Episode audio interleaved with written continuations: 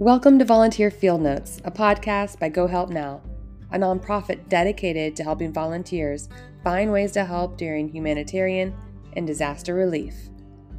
We interview real life volunteers who jump in and go help. We hope by sharing their story, we can inspire you to find ways to use your skills to volunteer in times of need. This is Lauren, and I'll be your host.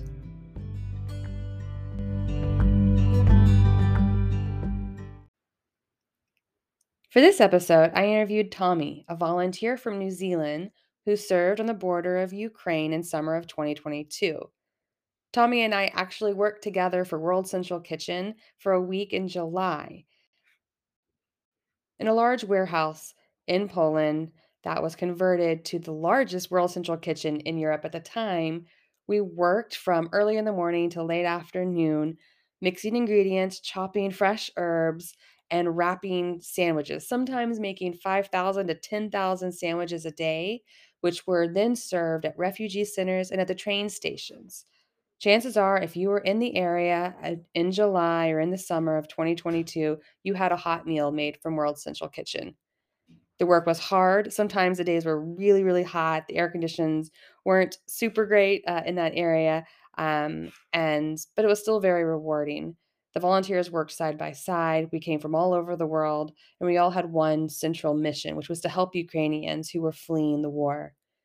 Tommy was one of the staff members who had some previous kitchen experience and so was able to work on the hot side of the kitchen, making soups and um, cakes and focaccia bread, which we talk about a lot in this episode. Tommy's focaccia bread was something that the volunteers enjoyed every day during our lunch breaks. There was a great camaraderie as we all worked together, cranked up the tunes, and just churned out as many sandwiches as possible. So I hope you enjoyed this episode. I hope it gives you a really good look at what it would be like to volunteer with World Central Kitchen. And um, you might hear some great sounds from the kitchen, some music, some chatter in the background. Um, it was a really great place, really great mood. Um, and we just fed so many people. And uh, I think Tommy really did a great job serving up great food and a lot of hope. So yeah, hope you enjoy it.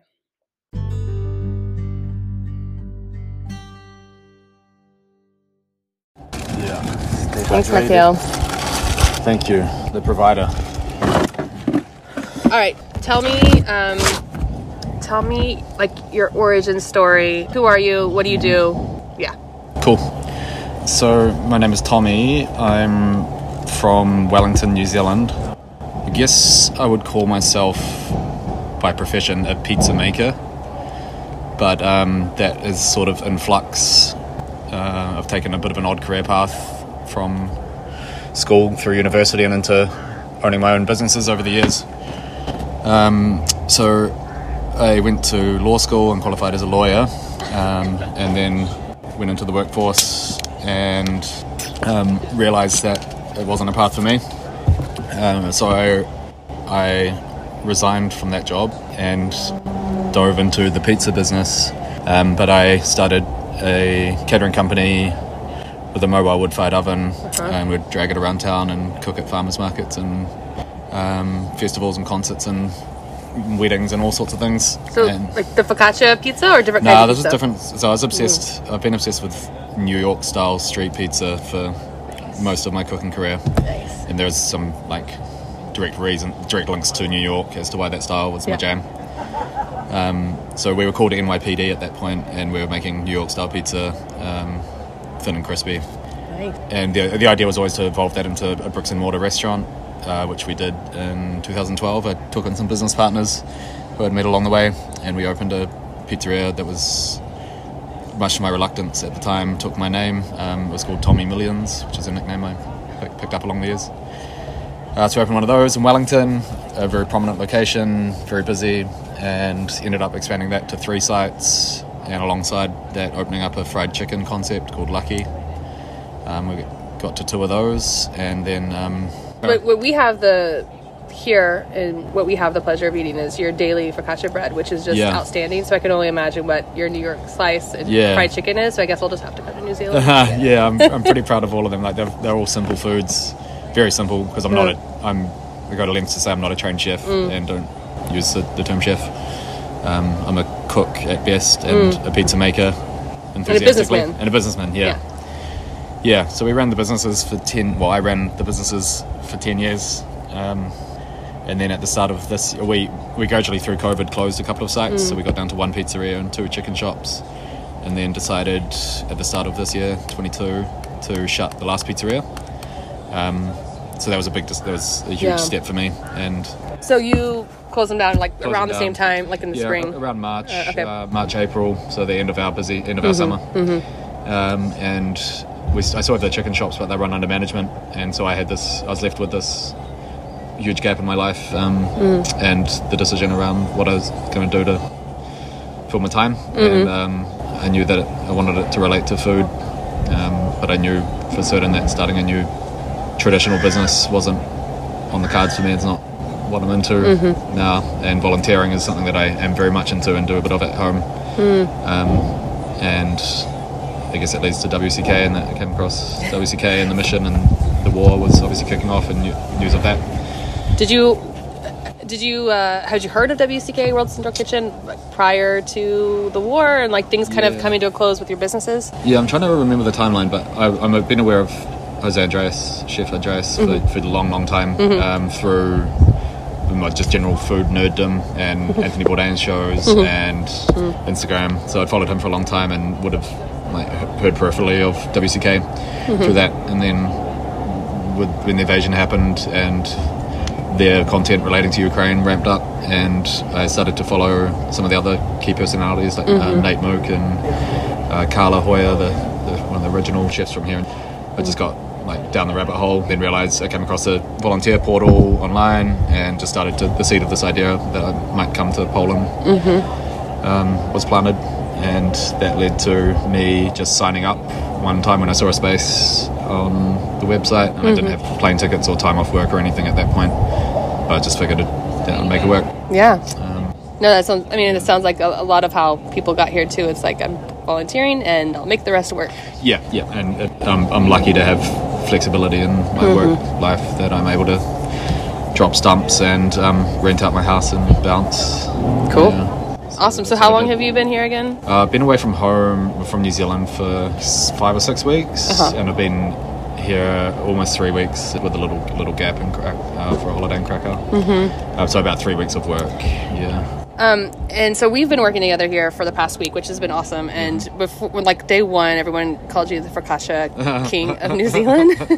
um, you really, truly, you really, truly are, and had made focaccia every single day for our lunches. So, Yeah. um, tell me a little bit, I guess, like why did they ask you to make focaccia, or were you like, hey, this is something I do? Like, how did that kind of come about Um, when you started? Well, I don't remember exactly what happened, but I think someone. I, I started out on the sandwich section like everybody, but um, it soon became known that I had kitchen experience and pizza experience, and someone said you should make pizza, and I knew that with the oven set up here and without having um, conventional mixers, the only way to do it would be to do a focaccia-like bread. Um, Mm, okay. So the product followed the equipment rather than the other way around. So I was like, cool, I'll make some one day. Yeah. Made a batch. It was a hit. Um, and then, and also brought me great joy to feed people in such a direct way and to Yeah. put love into um, feeding a group of people who are almost almost all here on their own dime and Mm-hmm. putting in like some pretty serious work and some pretty. The first week was hot as hell. Mm-hmm. Um, so the idea of rewarding some of that with a product made with a little extra love. The, all Oh, the yeah. food here, everything I've seen is exceptional. For Oh, yeah. family meal and for um, the food that goes out. And I know the impact on morale that good family meal can have in any business environment, Mm-hmm. whether it's a restaurant or something else. And um, I guess selfishly, a, a big part of why I, I got wanted to get out of the pizza business that we had was that there was a disconnect between Mm-hmm. me and the end consumer of our product, and you, you start to view it as uh, as a as a factory worker would making widgets. Um, so you're making all this food all day, but you're never sitting down with the people who consume it in the end and seeing the joy that it can spark. Something so simple as ch- cheese on toast, which is like what it is. Um, and so that sort of compelled me to want to keep going with the focaccia every day and to try to Nice. experiment a bit. And I've been getting ingredients on the way to work and um, from the supermarket and just like you just get inspired to like bring in whatever it is. Yeah, so like literally like knowing that that focaccia because I'm working like right near your station Uh-huh. and I'm like watching it happen. As my morning's going on and we're cranking all the, wrapping all those sandwiches, and it really is. It's like I, I told uh, Mikhail today. Just a few more minutes and we're gonna have focaccia. like, just keep going, man. yeah. We're almost there. So it really was like, brings so much joy. And, yeah, it really does. And the work that this on the sandwich line is tough. Like I don't know that I could have done it straight Mm-hmm. for three weeks. The fact that I've had variation has been a real blessing for me. That's the least we can do Mm-hmm. as I guess the the more experienced cooks in the kitchen is Mm-hmm. to throw up something that um, sparks joy, not just uh, Oh, definitely. slop it on a plate. And I think too, like the food. One of the things I was really impressed with is like the food that, like we're eating like whatever we're serving people as Yeah. well. So the focaccia is just just for the volunteers, but Uh-huh. we have so many other awesome foods that we're serving to Ukrainians at the train stations yeah. and at the refugee center and stuff. Like incredible meals. it's far like I keep thinking it's far better than it could than they could get away with it being. Mm-hmm. You know, like it could, there's no it's not necessary for them to use all of these fresh berries and all of the cakes and fresh herbs, To like spend hours and hours zesting a 100 lemons, but we all do it happily because we know that that cake's gonna yeah, bring joy to um, uh, a, refugee's life, someone living in Tesco, or Mm-hmm. someone fleeing a, a horrible situation. If we can make um, use fresh ingredients and good technique to improve their day and move the needle on their experience, Mm-hmm. even in the slightest, then that's worth hours with the zester. No, it really is. And, it, and while you're zesting and we're we're cranking out sandwiches, we can smell it, and it just is like. Uh-huh. I think there have been a couple of times where I've been wrapping sandwiches and I'm just brought to tears, just knowing that like so much love is going into it, and I'm Yeah. like, gosh, I'm literally wrapping Saran wrap around a sandwich, but this feels so good it's, because it's it's. quite remarkable. it's really nice to know that it's going to go someone. So you also had the experience of going to the center yesterday, right, to Mm-hmm. Yeah. feed the food that you all made to Yeah. people. What was that like? So I've been to the Tesco and to the train station a couple of times, and I think it's essential. I think all volunteers, and uh, from what I can see, they all do or have, um, should spend some time at the distribution centres as it really closes the loop on the work that we're doing. And like I was talking about with my experience with in the restaurants, where you lose if you lose sight of the end consumer of your product, you mm. start to cut corners in the mm. production of it, and you make decisions that you wouldn't have um, if you were cooking that food or preparing it for, say, your family or a loved one or someone you're going to sit down with. So, mm. going and serving it is our equivalent, the closest equivalent we have in this context to sitting down and sharing a meal with mm-hmm. said people. Mm-hmm. So that's essential to do, but it's also not easy. It's Yeah. it's you see refugee centres on the news, you see all all these border crossings on the news, but to be there in person and to smell the smells and to see the abject misery mm-hmm. uh, and the reality of life for these folk who have been in there for several months, some of them mm-hmm. with no end in sight, and with question a question over the ongoing funding mm-hmm. of these places. It's just so confronting to think about what's next for them. When I go back to my comfortable bed in New Zealand and mm-hmm. my sweet life. Yeah. Like, what, what happens to them? And Yeah. we should all see that. Um, and because coming to doing something like this isn't a, it's not a one and done. Go home, feel good, mm-hmm. tell your friends about how mm-hmm. you're, you're saving the world. It's an ongoing life's work that I think everybody who can afford is privileged enough to afford the time or the resources to come and do shit like this is it, they should be doing. Yeah, absolutely. I think we should definitely tell that story. And- And several people have come back even to Yeah. this very kitchen just because it's just they go home and they feel like nah, I got more to give. yeah. If you got if you got anything to give, it's it's, a, it's the way to do it. Um, so then I guess my final question is: Would you obviously work for? Would you volunteer for World Central Kitchen in the future? Uh, hundred percent. Like I, Yeah. I I will do it as often as I can manage. And I was so coming from it as far as I have is a massive financial burden, but I don't care. Yeah, That's all good. I don't need yeah, to. The money I do have, I don't need it. I can support myself on very little, and Mm. if my skills, which I've chipped away at over a 15 year career in the kitchen, have some use outside of a traditional Mm. restaurant environment where they, from what I can see, actually do have serious positive in- impact, then I'm all, all about it. I'm coming back to, or coming to wherever the next. yeah. Wherever the next place is, which is Yeah. it's all over the world. So maybe Yeah, there's so many and opportunities And to. It's not going to stop. it's, it's not going to stop. So I hope that we cross paths again in World Central Kitchen Yeah. because it's. I will definitely come back again. This has been Yeah. one of the most incredible organizations I've had the pleasure to work with. So been great to meet all the people, such as yourself. And I'm also going to come to New Zealand someday Yeah, and have your yeah. pizza. So See my really- focaccia hole in the wall that I'm dreaming the Oh moment. my gosh, I can't wait. No, you, you have to send pictures of like when you get back and you start doing that because you're gonna. I think you know you've warmed so many people's hearts, and I feel like the stories that we tell of how our lunches were here are gonna trickle out, and uh, that means a lot to people, to refugees, and to also the volunteers. So, Well, that's that means so much to me as well. Yeah. It really does. Yeah. All right. thanks, Toby. Ah, thank you. Yeah, thank you so much.